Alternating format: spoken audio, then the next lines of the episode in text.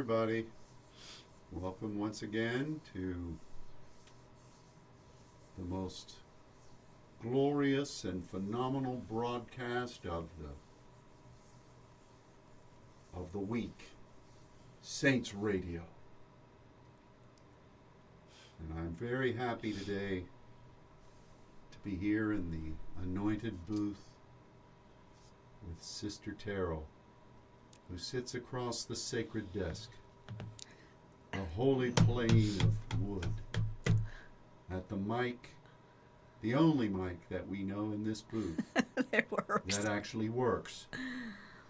So, welcome. Thank you, Pastor. You sound as if you're in full voice. It's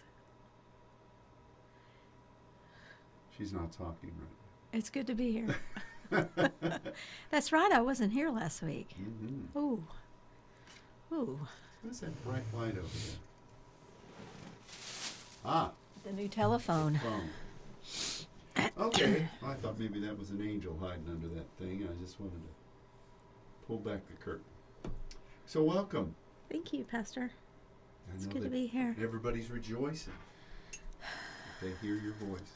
It's so interesting. You know, quarantine is an interesting thing because it's one thing to to um, to not to not go out into the world. It's another thing to know that you really can't go out into the world. Mm-hmm. And then when you actually do, you feel like you've broken free from from the pokey. You feel a measure of, of freedom. I remember the first time that I, I drove this last year after not being able to drive for a long time, and I just could not stop thanking and praising the Lord for just that measure of freedom that I felt. And I know that that's in the natural, but there's something spiritual about that too. And so I just I declare that as a measure of breakthrough for I, for all of us. I think you've been living a you've been living a a prophetic measure of challenges. Looking at the origin of quarantine. None of you need to scramble to find it. I've got it right. And, you know, it's interesting too because my the my my right ear is completely like blocked, which is just so interesting because this is the second time in the last couple of months that I've struggled with this ear, and I know that that's the enemy trying to come against the the measure of the prophetic hearing, but I also know that when it opens up, it's going to be a huge breakthrough for all of us prophetically. Mm-hmm. So it's like we were talking before we went on the air. I think we can all do things when we know there's purpose in them. The hard, even the hard things.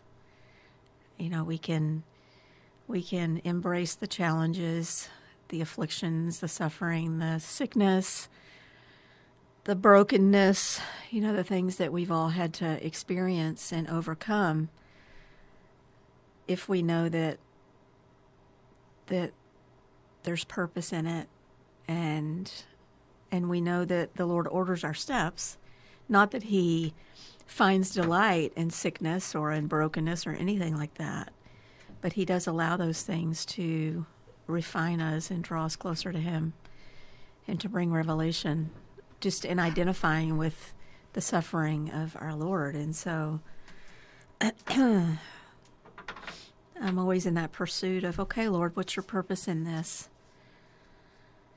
Because otherwise, you fall prey to disappointment and frustration and, um, you know, any measure of emotional baggage that we don't need. So, freedom. Yeah. Well, I think it's interesting. I, I knew this, but I just wanted to verify before I said it. You led off by talking about quarantine. And I think we talked about this. That's from the Latin 40 days. Yes, we talked about that. I knew it had some prophetic meaning. And so perhaps uh, perhaps there's something prophetically about that concept that um, you were in some way serving in a warfare posture, maybe? I don't know. Yeah. We're not trying to create doctrine here. We're just trying to interpret, that's all. It's interesting too because when you're not feeling well and you are in the midst of some measure of warfare, what do you do? You know, how do you because we know that the we're not battling flesh and blood, we're battling principalities and powers, but sometimes when your physical body is down, um, a warfare kind of intercession is is a little bit more challenging and difficult. And I know for me, just this last ten days, um, it's really been more in the stand, which I think links with the the parets and the parats. Um, just the necessity to stand in the gap and believe prophetically for that breakthrough. So, anyway, when you've done all to stand, what do you do? Complain. You stand. that is the last thing you do. you didn't expect that, did you? Not from you, no, but No. I'm sure that we've all been there. Oh. You stand. You stand. Speaking of 40 days, I heard from Noah last night. No pun intended. But do you know that they have had record rainfall that they've not had since the 1800s Really? in Santa Barbara and Montecito? Like he's not able to even to go, neither one of them are able to go to work. They've closed the 101. They've closed um, all the road, you know, the major highways and byways leading into Santa Barbara and Montecito yeah. because it's flooding so bad. And so I I was not even aware and um, they texted last night and sent some videos of some footage there in in Montecito and Santa Barbara and and then I checked in with um, the couple that own the hotel where I generally stay that have become good friends of mine and they said it's it's crazy because the land the ground is not able to absorb the rain and so everything's just floating hmm. and i thought well that sounds a little bit like texas weather you know texas weather is extreme it seems yeah. That's true. and but then there santa barbara and montecito where noah lives has been pretty extreme with mudslides and remember the flooding that came after the fires and so they are of course in um, in danger of more mudslides which we of course pray doesn't happen but i just thought that was interesting at the beginning of this year Wow. Wow. So, might need to build a boat, send it over there. Come home. Get out. Yeah. Yeah. Wow. Well, I uh, I don't know whether maybe Jack Hayford's up in heaven now, and he sent some rain down there to those folks in California. Well, I know it's raining all through LA and things are having to I mean, they've got like businesses shut down and stuff because people can't get to where they're going. Well, you know, these are the days of signs, Yeah. and what they they need is this is the rain of the Spirit, and um, you know, I I was studying some really weird stuff, um, and I was looking at the the cross and the combination of stauros and his histemic, the stake of ownership of the histemic. But I was I was looking at what stauros, not George Soros, but storos meant in the ancient world, and um, how it then moved itself into from the Greek world, it, how it evolved and how it then was used. And here's where I'm going with this. Um, that stake of ownership was also used to describe just various points of wood from a tree. But then it was used to describe um, spiritual connection in, in across the uh, uh, the Celtic world, which which stemmed all the way from Galatia all the way over to Ireland, and um, they would they said that their whole point of revelation in the spirit realm in their druidic religion was based upon the tree. And that the druid the name druid which was the top of the order meant literally meant to receive revelation under a tree. And and then i thought this was interesting that there were three levels i'm going to bring this back around there were three levels of structure in that religion the second was called the Vate, V A T E, and that was people who, it's very similar to David's mighty men. Those were people that were like prophets. They get excitable and they would make proclamation, and this is where uh, the term Vatican comes from. Vatican comes directly off of that. And then from there, then you had people who took those things, and it's the English word bard uh, you know Shakespeare, the Bard, and he would they would they would then disseminate whatever teaching came from the highest authority through the proclamation, and then they would disseminate it, which is why Shakespeare was called the Bard because he wrote things for the common people. And then they were they were taught. This study that I was researching said that um, they uh, they were making this connection between the tree of life and the, the knowledge of the tree of good and evil and the tree of, um, of revelation. And, you know, and I was thinking of Deborah prophesying under a tree and Nathaniel being under a tree. And but but all of that comes back to why why did God it wasn't just the stake of ownership, even though it was. But where did that stake come from? It came from the tree, and it was used throughout. It was used throughout the the ancient world to talk about a relationship and a commune with God that goes all the way back to the tree of the knowledge of good and evil, the tree of, of revelation, and um, then the trees of life. Th- this was just a fascinating thing I was studying. It was extrapolating out into other things. But you know, I, I know that so much of what we're talking about in these days are the application of the deep things of the scripture to the world. And the saints are supposed to be uh, able to access the tree of life, the fruits thereof, and the leaves for the healing of the nations.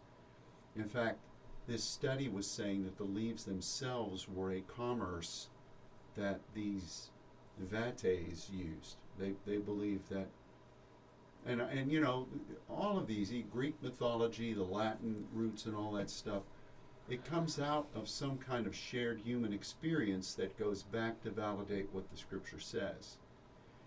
But where I'm going with this is for God to choose Jesus to connect revelation from Him as a point of ownership that would ignite the histemes, that would bring about the what he created this earth to be, is really interesting. And you saying that you, when you've done all to stand, that stand is a stauros, where you are positioned on behalf you know, we are trees of righteousness, the planting of the Lord. Maybe there is something very prolific about that stand and and though drought comes though attacks come you will not be moved but the fruit and the healing goes forth you know the thing about deborah being under that tree she didn't go out she wasn't like joan of arc or boudica in in in uh, british history um, you know that woman who has the statue there right by right cat corner from big ben you know she's in the chariot she resisted the romans deborah wasn't out there fighting but she was under the tree delivering words of, of prophetic import for Barak and for all the forces of, of battle. there's something prophetic about that. And there's a reason I was studying that, I'm sure, at 4 o'clock in the morning when I was up feeling like it was noon. And um, I was fascinated by that. I know there's nothing you can teach about. It, it, well, it does give you it does give you insight into the words that the Spirit chose to describe what Jesus did and what we're supposed to do. But I, I believe that one of the factors, and you referenced it, two things the quarantine and when you've done all to stand. I joked about it knowing that I was going to say something about this. Um, there's, there's a point where, even like the Apostle Paul, who was busy in the work of the Lord, and he sent out those rags of uh, from his work, sweat, and all those things. And wherever he sent them, um, people were healed, and set free, and delivered. And even Jesus sending his word. If you but speak the word, the greatest point of faith, Jesus said that he'd seen in Israel. Speak the word, and it'll be what you say. There's something about that in the prophetic that we know, but it's being galvanized now. Because, again, maybe you are the seed, what you've gone through in suffering um, regarding the Spirit of glory and of God and God's presence. With the doors that God is opening, it is impossible for us to be there physically in all of them. We just are not called to do that. And it, it's impossible to be everywhere at once. But speak the word, prophesy the word. That's part of the stake of ownership that God gave through the cross. And in, in the idiom of the people, the etymology from which that word, which we derive the stake, it really emanated from, of course, the tree, but then that was used. It was it was used. I mean, to the west, the the Celtic thing. You know, you hear these crazy things about the Druids, and they, I'm sure that they were connecting with the demonic. I, I'm sure they were. They had the most power of anybody. Their words could stop armies. Their words could go and sur- uh, su- supersede the word of the king or chieftains it, it, because they believed that they heard from the tree, which, whatever they were hearing, that emanated from the belief of the tree of life. I'm not saying they were the tree of life, but the word itself was from that. And so you have the cross, which is wood, a stake of ownership, which is wood, for the histemes, the spiritual holdings, and just across the med, or not very far from there, the same people who were active in the spirit realm use that term to describe how they got revelation from the spirit realm. I just think that's something that we can't look past and shouldn't look past because that's the word that the Spirit used to describe why God sent His Son to die on a piece of wood and how that stake of ownership of the histemes would go into all the world on behalf of the Father. So I guess to boil it down, you've got to have somebody representing God that everybody not just respects, but relies upon the word, and somebody that's representing the cross of Christ, speaking forth a word that will that will go forth across the nations. So you weren't able to go on this trip, which was a, in the natural a great disappointment.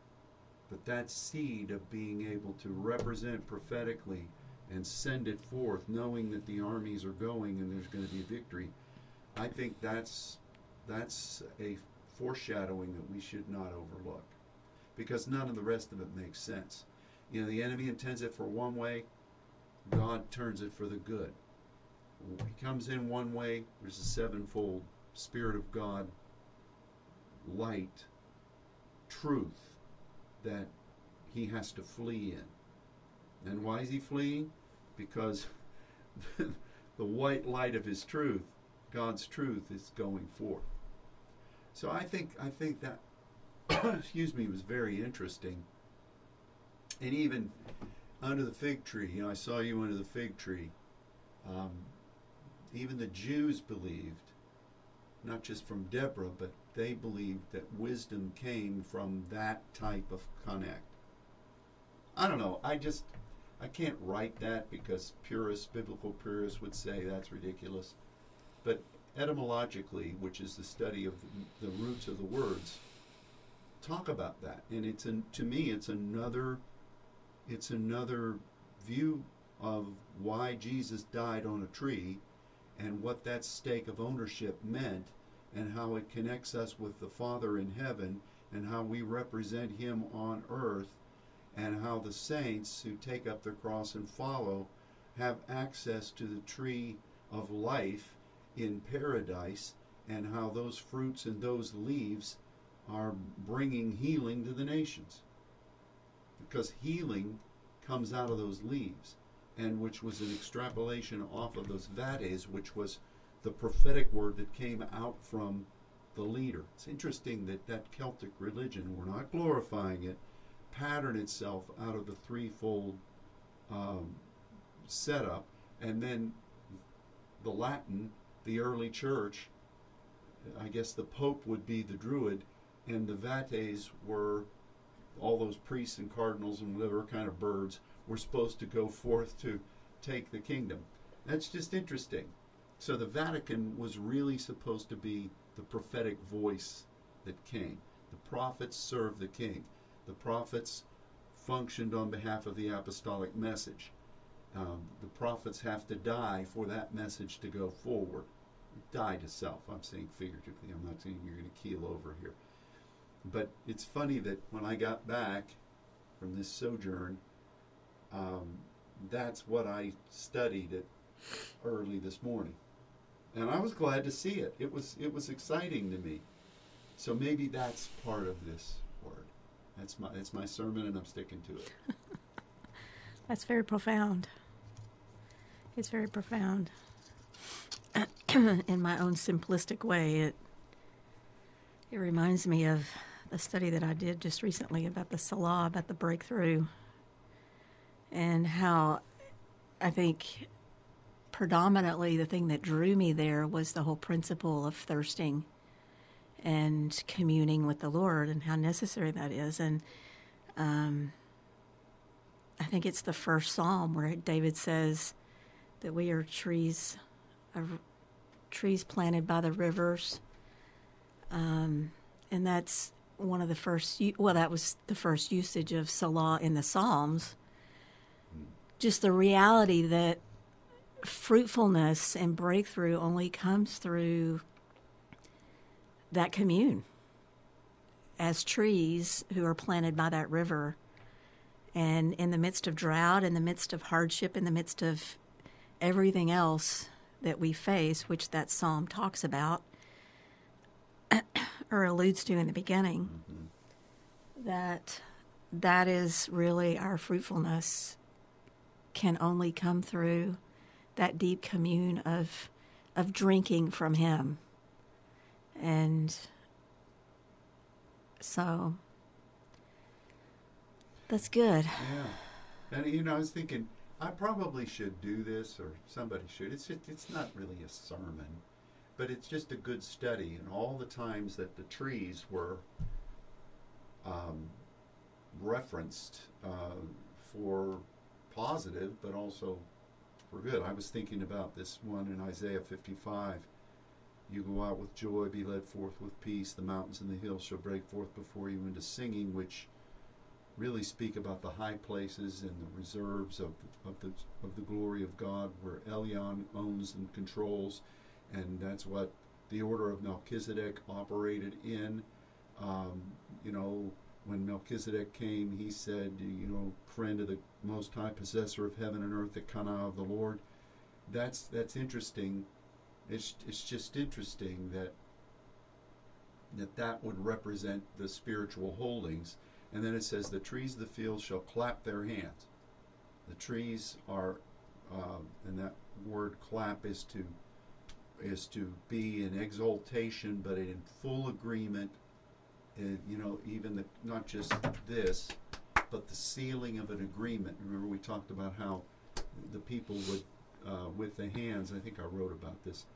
They would have salt, and then they would clasp the hand. It's like the old Texas handshake, not a contract, but that was a binding agreement. So the trees are expressing what God wants to do and are being in total agreement with it. The mountains of the holdings are are there, and we go forth. So there's just a lot of this, just a lot of that stuff. Even David, go and stand under the mulberry tree and wait. And when you hear the stirring in the mulberry trees, even David was representing that hearing of power, uh, a directive from the throne before he sent the army out, which was totally against what the natural mindset or military strategy would be. You know, they had just whooped those Philistines in that valley. And now here they came again, and normal view would be go out, okay, just what are they doing back here? We're going to snuff them out. Go wait under this tree, and when you hear the stirring in the leaves, then you go. This is what we need. I, I think in this point of transition, we've already seen victory. God's shown us these words, God's shown us these truths. Even what I just talked about wasn't some revelation. We already had the revelation. It was just another way of clarifying it for what the world knows what what civilizations know. They just don't understand the vitality of it.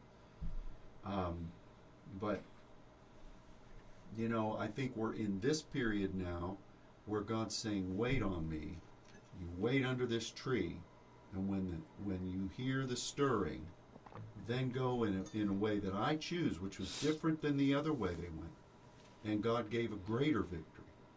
So I think I'm not trying to make um, lemonade out of lemons here. No, but let's please do that. But this, I think, for us to declare is searching for a, a new way. And that was the whole, that wasn't the whole reason, but that was one of the reasons that we were planning to go to establish, first of all, okay, we're going now. You know, we're, we're triumphing openly. Enemy, you've tried to stop, but here we go. Secondly, we got to gain new strategies. We got to pray and submit for a new strategy for the day we're coming into. And you know, I just think it's interesting. Uh, you know, brought up the, the the measure of Deborah under the tree. Um, as long as you're there, there's going to be victory. And I just think it's interesting. So I guess I need to plant a palm tree somewhere around here. Palm tree. Wow. Was she under the palm tree? Yeah, and, or and you know what the palm tree is. Yeah. You have uh, some kind of an artistic work about the palm tree in the Uh-huh. in the wilderness. Why did God? Why was the first place God brought them after they bitched about um, not having water? Why did He bring them to that place of the seventy palms? Um, because that represented the prosperity of the Lord. Why are the palm tree represented at the porch of the Lord? Because that represented hearing from God and manifesting in dry places in the wilderness Mm. the blessing and the and the um, um, majesty of God. It's interesting. Which is breakthrough. So I think you need to have. I, I don't know if you should plant fig trees. Imani can give you some. I hear they spread like wildfire. But palm tree would be great. You need a couple out there by the pool. You just put it up there. It's not that easy. No, it's not easy. But just give But- that task to Barry and less, and it'll be done. I think it has something to do with the soil. Because I've, trust me, I've investigated that. You have to have the right chemical balance of soil. And I don't think Texas necessarily has the best, but we can make it happen. Well, you know, again, we've we've talked about these things. We see them in the scripture, and honestly, that business about the trees of life on either side of the river. We talked about the river. Um, the fruits and the healing of the nations. I think that this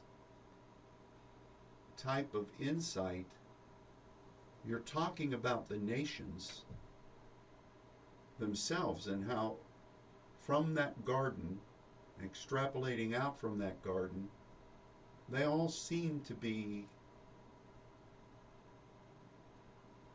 honoring the tree as a spiritual source. And even in the demonic realm, in the Old Testament, the prophets were told to, to tear down the high places devoted to the enemy where they met in groves,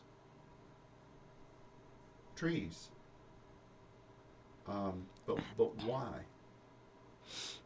What was the, when God created the trees,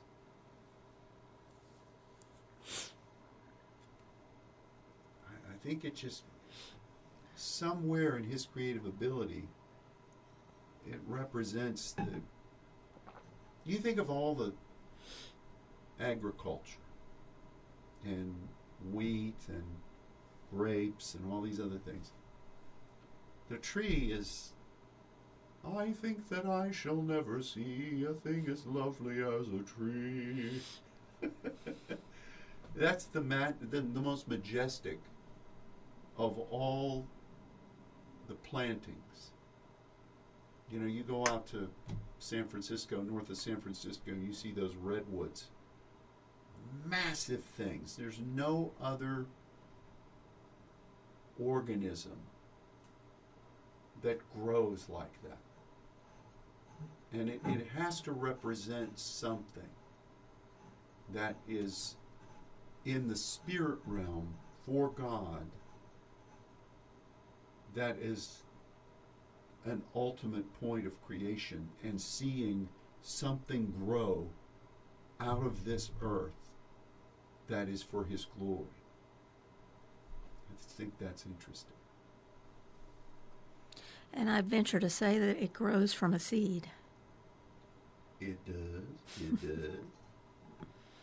And, uh, you know, and, and I think it's interesting too that when the seed, the the first group of uh, the sower, you know, he throws the seeds out and those birds come to steal the seed. What happens to those seeds? They come in one way, but then they, they plant they plant the great forests through through their own foolishness. Hmm. Oh, well, we're we're really moving now in this chit chat session. Some deep stuff, some deep chit.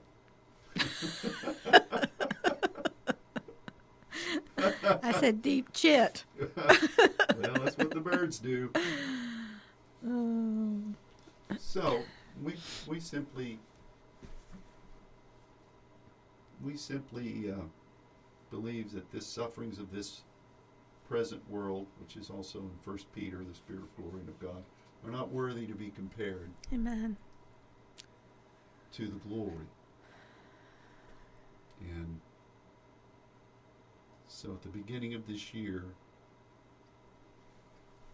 we look forward to the great and wonderful things that God has in store for those who love Him, those called according to the purpose, and this too,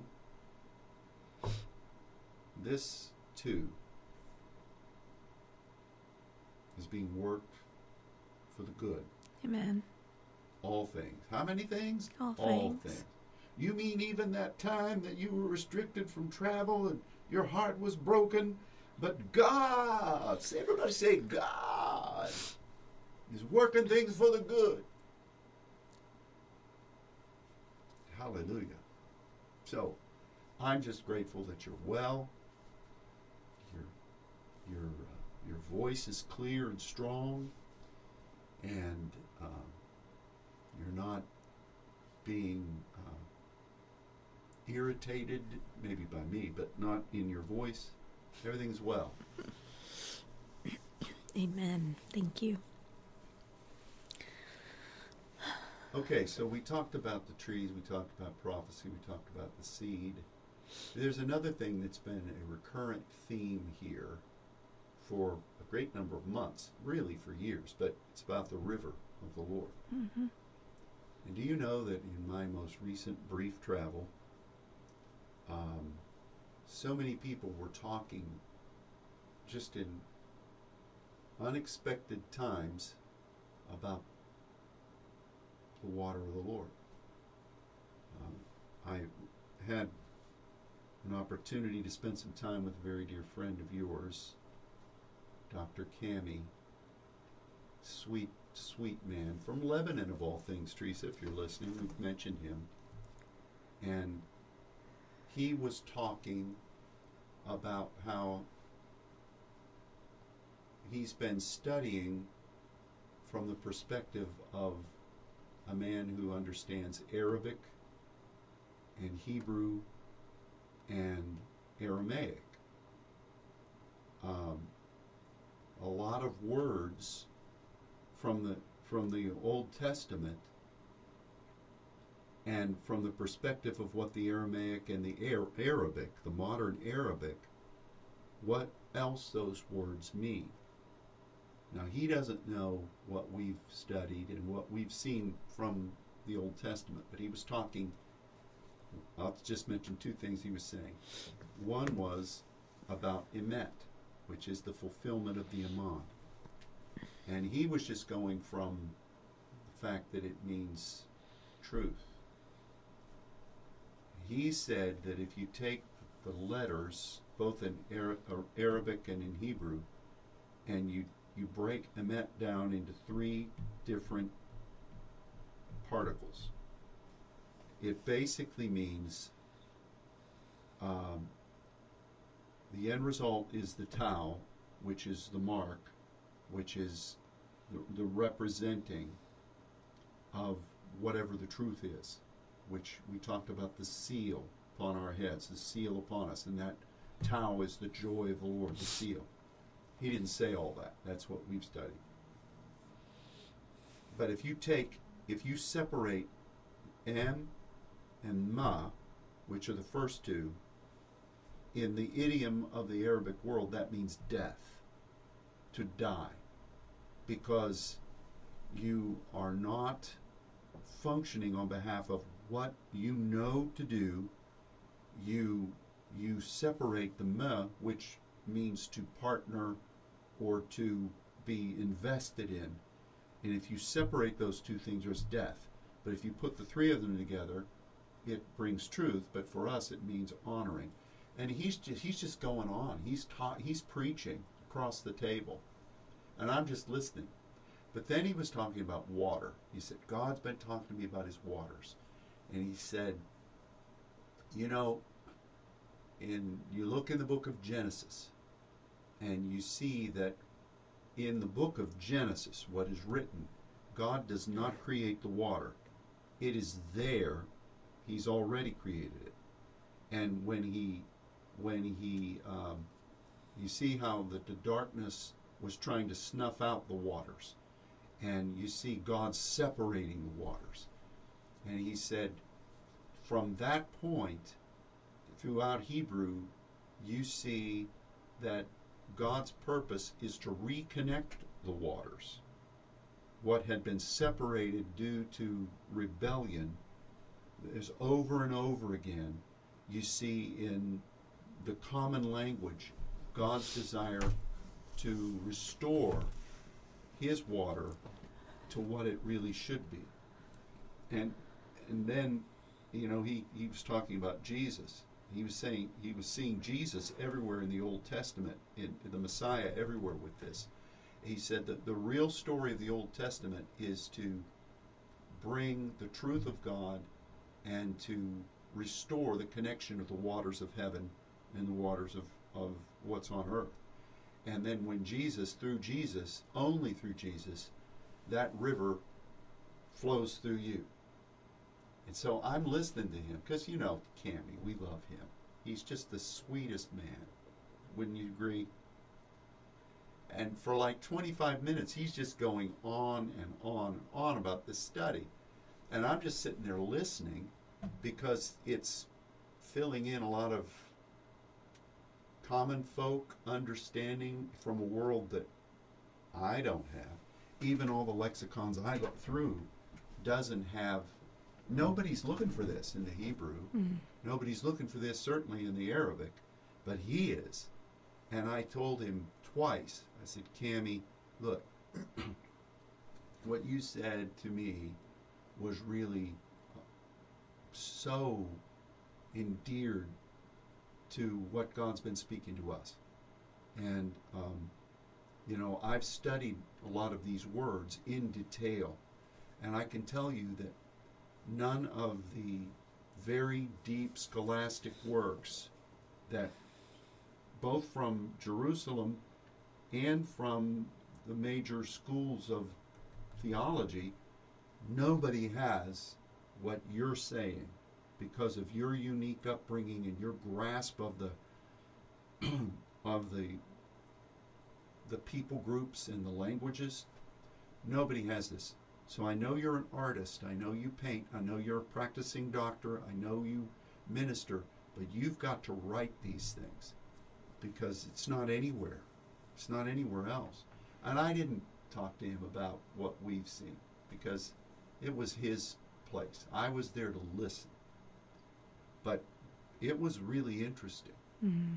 You know, I'd never, again, we've talked about the river of God. We've talked about it from the innermost, the, the ma'a or the, of the friend. What does that mean? And why does Jesus say out of your belly? I mean, we, we know those particulars, but if, if what he was saying was right, then the darkness being upon the face of the deep, the waters, the enemy trying to suppress that. It wasn't just that the light of God wasn't there, it was that enemy trying to suppress and stop what the river really meant. And then the Spirit of the Lord hovering over that. And then God began to speak, and life came, right? Light, light. and came. then He created the trees and, and all the greenery, and then the water came up from from the earth yeah, because it said it never rained. It didn't rain until He washed the evil off, mhm, which is really interesting to me too, yeah, because just the reality that He watered all of that fruit or the seeds of what He planted or what Adam had planted from the earth. yeah. But to separate the waters, and how many, how many outposts of the demonic are based off the coast, under the water? It's true. It, it, it absolutely is true. You know, we were looking at, I talked to you about this, off the coast of Santa Monica. You know, the Navy recently released documents from the government. This isn't some craziness. Um, finding these bright lights and these quick floating aircraft that dwarf our technology going down under the ocean right there and the african nations and in off of argentina and even in, in brazil god uh, when he split the continents he split the language he split the continents he separated the waters why well, there are obviously demonic strongholds that are still thinking they're blocking the waters. Makes you want to go for a swim, doesn't it? well, Woo. you know, it's, it's very interesting. And I remember that time we were, uh, well, I don't need to go back through history, but, um, but, but for our precious friend, and I think you, you'd have to say Tammy is one of our favorite, Cammy is one of our favorite people, wouldn't you say? Just a delightful man. And loving. Jeez. For him to be doing that. I love that. Yeah, and he was talking about some other things too. But you know, there'll be a time where, if he if he really does write these things, what he does what he doesn't have is the scholastic view of the Western world, uh, with the things that we've learned in, in the study, parsing out the scriptures. He's not been trained for that, but he has been trained in the understanding of these. He wasn't getting that word out of the King James or the, the Greek manuscript. He was getting that out of the languages of the people, which is just phenomenal to me. And wouldn't we need during this time frame where you have the seed of Abraham, whether it's the spiritual seed of us, the Jews, the Arabs, wouldn't you need, wouldn't you think you would need somebody who could speak into all of those? Mm-hmm. So, you got the trees, you got the waters, uh, and then you said it was raining out there. Where I was, it rained. I mean, constant. I don't mean it rained for for an hour and then it stopped. It rained constant for about 24 hours, which was very interesting. Um, these are all signs from the Lord. Mm. Sure, bus, bus. And then first Saturday was uh, about the presence of God.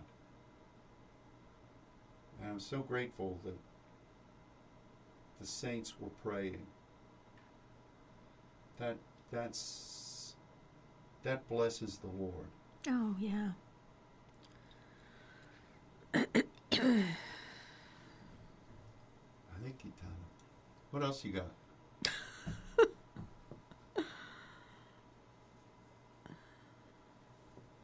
I will say this.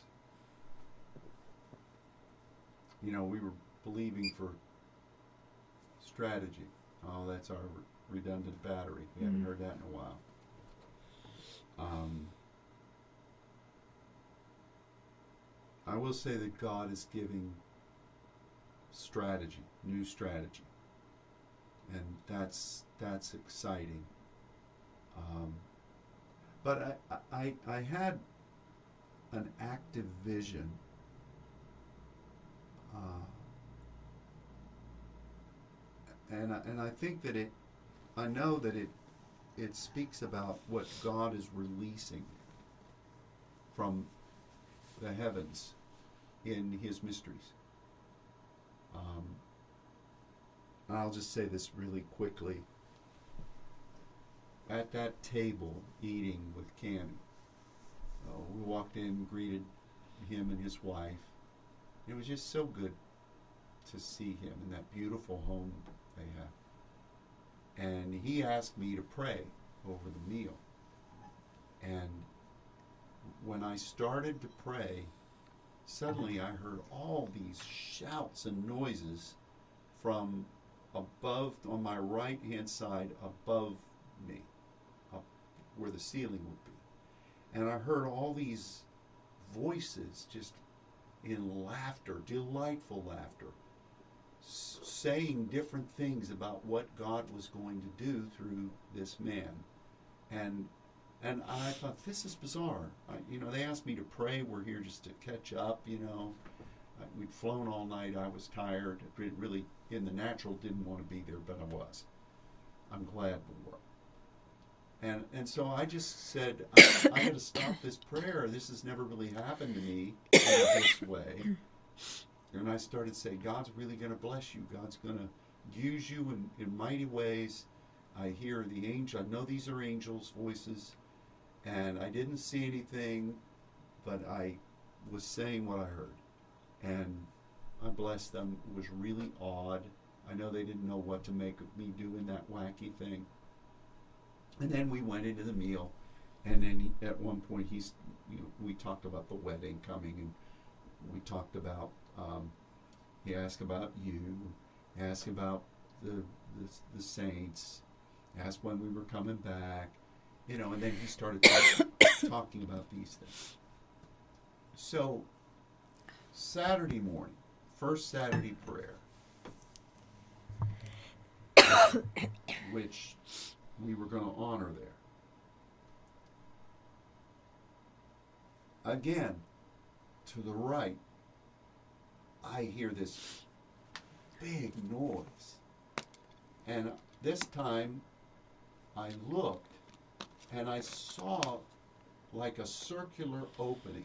It was cir- it was it was op- the opening itself was going clockwise, and I could see a lot of different angels, and I recognized a couple of them, but they were all looking in. They were all looking to me. They were look not to me, but looking through that hole.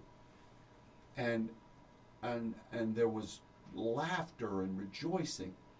And I, I looked beyond them and I could see that there was the temple. And it was like we this was opened up down onto the earth.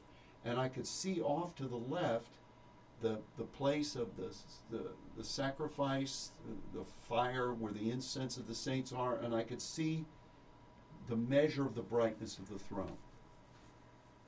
And that, that was going on for I don't know how long. And I thought, what meaneth this? And over the course of, and I, I studied it some on the on the plane, and I was looking at it, things that we already knew.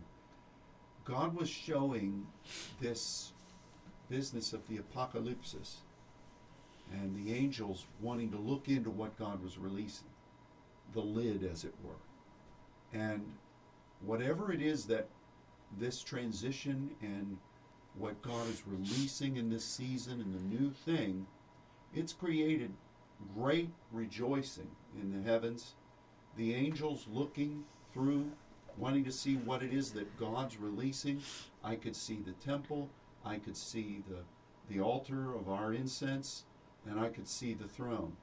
And this wasn't in heaven, this was just extended through the courts of the Gentiles. And that was something that I'd not seen before. And then I heard another voice say, This, every time there is a release from the Father in this way, this is what it looks like from the perspective of the recipient or from the place of the recipient. And and then the thought came to me. This was the sound of the rushing mighty wind on the day of Pentecost. That was also a release of an apocalyptus. That was also God doing a new thing. And that sound, and I remembered studying this in one place, was the sound of that that sound was used in a colloquialism to describe what the noise was when you opened a already fermented cask of wine. That, and we know that. Like if you open, if you pop a, a can of, of Coca-Cola that's been shook up, or if you if you pop a wine, it goes. You know, there's that. It could shoot the cork across the room. That, dare I say, thrust of the new wine that's been fermented. Um, that sound that I heard was God releasing this. And this is the apocalypse. This is God opening something for this season that the angels want to look into the crypto of it. And um, to see that, I think, signifies our calling as saints, signifies the. Um, the release of this in this time frame of what God wants to do, which is going to be manifested on behalf of the, the temple of the tabernacle of heaven in the Gentiles. Um, and then I mentioned this on Saints Red. I didn't talk about this, but I talked about apocalypse. The first use of that in in the Bible was when Simeon had Jesus and said, "This child is for the use of manifesting light, phos, in the revelation to the Gentiles. To the Gentiles. This is going to fulfill the glory promised to Israel, but to the Gentiles. And then all through there, you find it with the Spirit of glory and of God, suffering on behalf of that release. Paul talking, using that same word, and a thorn in the flesh came, and God said, My grace is going to fulfill this. It wasn't it was about the release of this apocalypse that the enemy does not want done. And and over and over, the God coming with the angels with that. uh, creation waits for the sons of God to partner with God for the manifestation. This is a reality of how God moves in the spirit realm, but I'd never seen that before. It's, it's God's goodness. But to see those angels peering in, not, not at us, but on behalf of somehow from their perspective, there's probably a dynamic written in that circle. And from their perspective, it's going right to left, which is a fulfillment. And they're getting their their issues of their directions, where their place is, what they're supposed to do. They want to know that, like promotions in the military posted on the board. You want to see where you're going, and you see it and you rejoice. But the sound had to do with God saying it's ready. This has been held here. That's what the sound is. And it's going to go. It's going to it's going to reach everywhere. And the fire on the heads with tongues, you know, if you've got an apocalypse there, which is the fulfillment of, of this overall mystery, what are the people receiving it have to have? Something to pray the mysterions. Mm-hmm. Something to activate that wind, that spirit, their dynamic. And so, and then the fire of the Lord is saying, this is the fulfillment and this is a beginning. So, all of that explains the first fruits of Pentecost. So, and you know, people weren't flipping up and falling on the floor and flopping like a fish. I love SpongeBob, you know. Um, but it, it had great meaning for me. Um, but somebody had to be representing the Terrio, our congregation, you under the tree, proclaiming, um, and and even the way it was released. I listened to a, a wonderful man that we love, and that was that was the point of ministry. And nobody else heard this but me. So it wasn't some dynamic knockdown drag out meeting that you had to be there. Never felt anything like that before. But for me and for the purposes of this network and this house and this prophetic apostolic ministry, that showed me the vitality of all creation waiting for the sons to welcome Whoa, this apocalypse. that's so good. God has hidden this for such a time as this. The waters, the healing of the, the fruits of the tree, healing of the tree, the leaves, the, the, the reactivating of the waters. My goodness. So there you have it. That's incredible. Thank you for sharing. Well, you know, I think sometimes we, we we've not seen, but we yet believe. People are blessed to do that, and so often we do what we're supposed to do, even though we don't know why.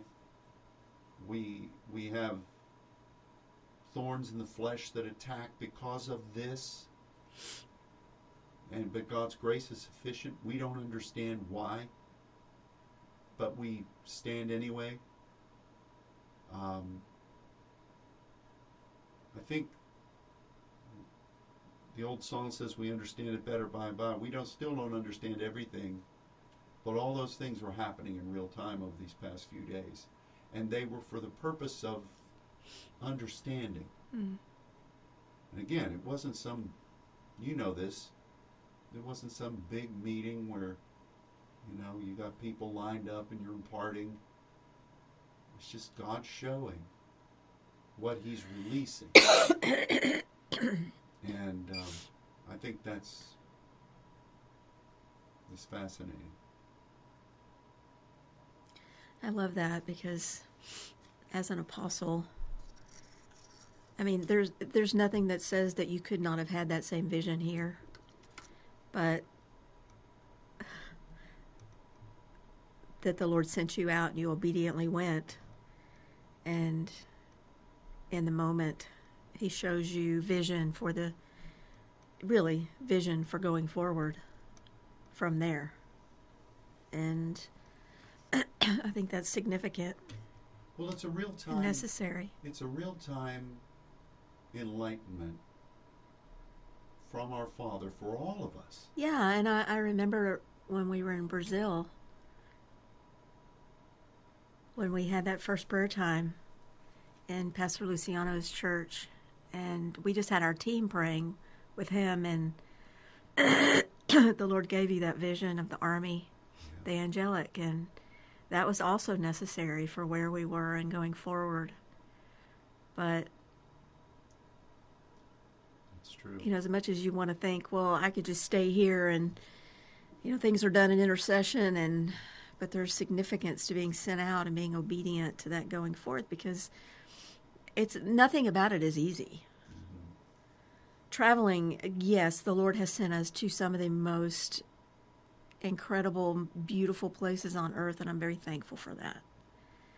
But it's it's an investment that I don't think anybody really fully knows the sacrifice of unless you're actually doing it apostolically like that. Yeah. God is faithful. And, and even the framework by which Simeon and of course Anna, Grace, praying, that was from the temple. And what God said to Solomon on the dedication, not that was Herod's temple, but the original temple, you send tabernacles out from here. And for the, the release of the overall mystery of God, holding that baby Jesus in his arms, for him to say that, this is the apocalypse that's going to fulfill the glory promised to Israel, but it's going to happen in the Gentiles. Here at this stauros, just from this from this church's perspective, the temple sending out. Those two people were there. Anna was. Sim, nothing exciting about that. Well, it's crazy that you're saying this because for a fleeting moment while I was here in prayer, just doing the only thing I knew to do in the midst of my emotional heartbreak, the Lord spoke to me about being as Anna in this moment. So it's it, to me it's just it's pretty crazy that you're you're releasing this. Anna, Yeah. grace Yeah. was sufficient. That I was to be, even though I physically wasn't in the temple, my spirit was because I was in this stauros, which That's, is a privilege all in its own. That's really interesting. you know, and I, I was just thinking about, you know, the world we're living in, how tumultuous it is right now. Um, and the court of the Gentiles, that place that's real turbulent, which we've seen in vision when we look at it in the scripture, it was in that place, in the perspective of what I saw, that this opening was. It was it was out from the temple, but it's for the nations, and we're we're we're positioned for a, for a great year breakthrough, and maybe that's the breakthrough that God kept talking about. It was Him showing this is the breakthrough. This is this is my mystery Whoa. that's breaking through. Yeah. Well, speaking of breakthrough, we've broken through the hour barrier. Yeah. Anything further we should say before we say adios to our friends?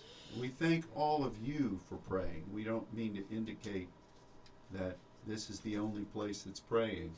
We know that so many of you were, first of all, praying for First Saturday, but also praying, and your your place in God is glorious. And so we don't want to in any way uh, portray that you're relegated to a secondary status. That's not what we mean. But, you know, that's the one challenge we have here because this isn't some broadcast network. We're at a church. You know, I have a responsibility here.